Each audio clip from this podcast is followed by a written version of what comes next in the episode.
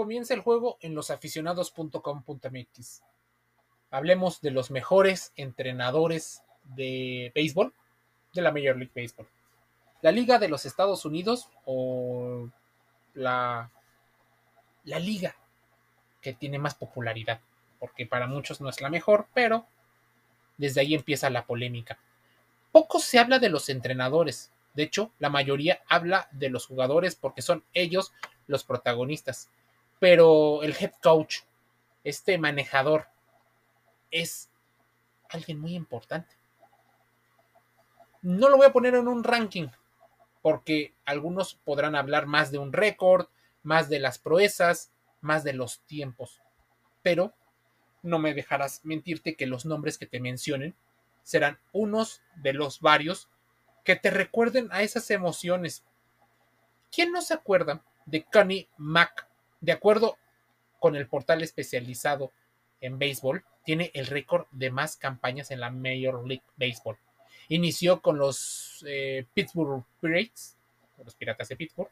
La mayoría de su tiempo estuvo a cargo de los Philadelphia Athletics, equipo que no existe el día de hoy. En cambio, eh, esto cambió en 1954 cuando se mudaron a Kansas y se nombraron los Kansas City Athletics. En 1968 se convirtieron en el hoy conocido como los Auckland Athletics. Mira, además de sus récords, logró que los equipos que dirigiera ganaran 3.731 juegos de los 7.679 en los que estuvo a cargo. Mac murió a los 93 años en 1956. John McGrath dirigió tres temporadas de, eh, los Baltimore, de los Orioles de Baltimore.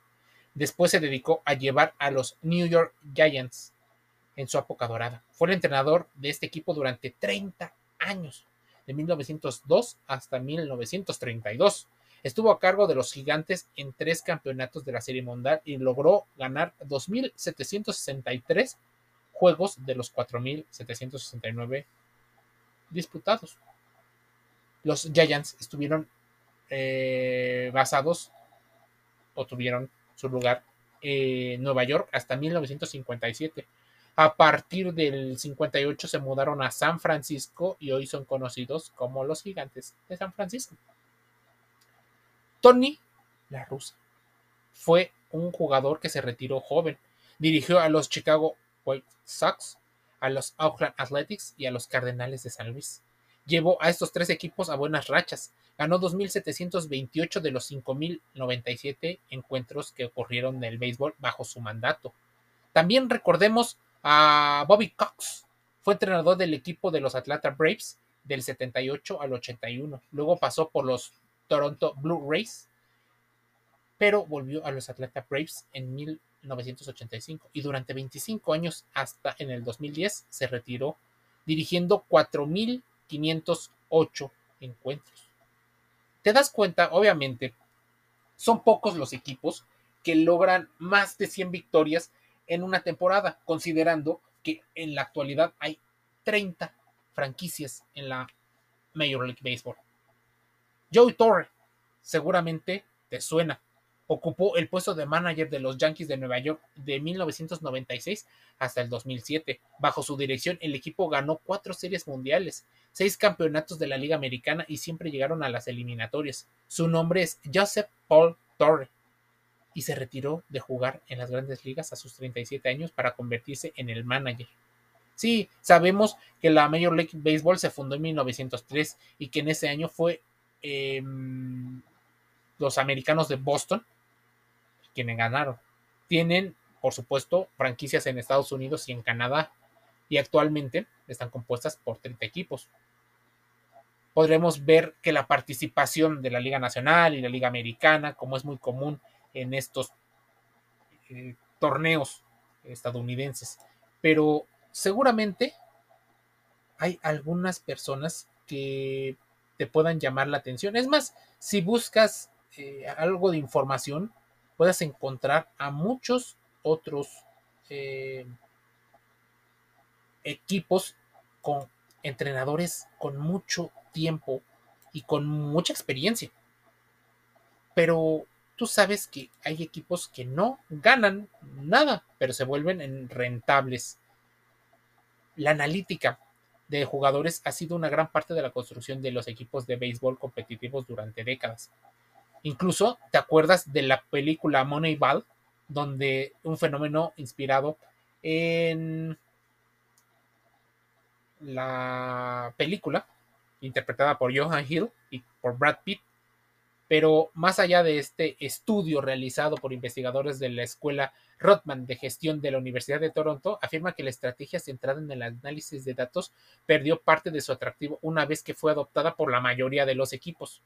El autor del estudio, eh, Raimi Elitzur, profesor de analítica financiera de la universidad, dice que las ventajas que se dieron en su momento hizo que se obtuvieran múltiples títulos de división y, por supuesto, después ya no fue una sensación, sino la regla. Joe McCarthy, que dirigió a los Chicago Cubs, a los New York Yankees y a los Boston Red Sox, también es uno de los que participa ahí. Está, ¿quién más?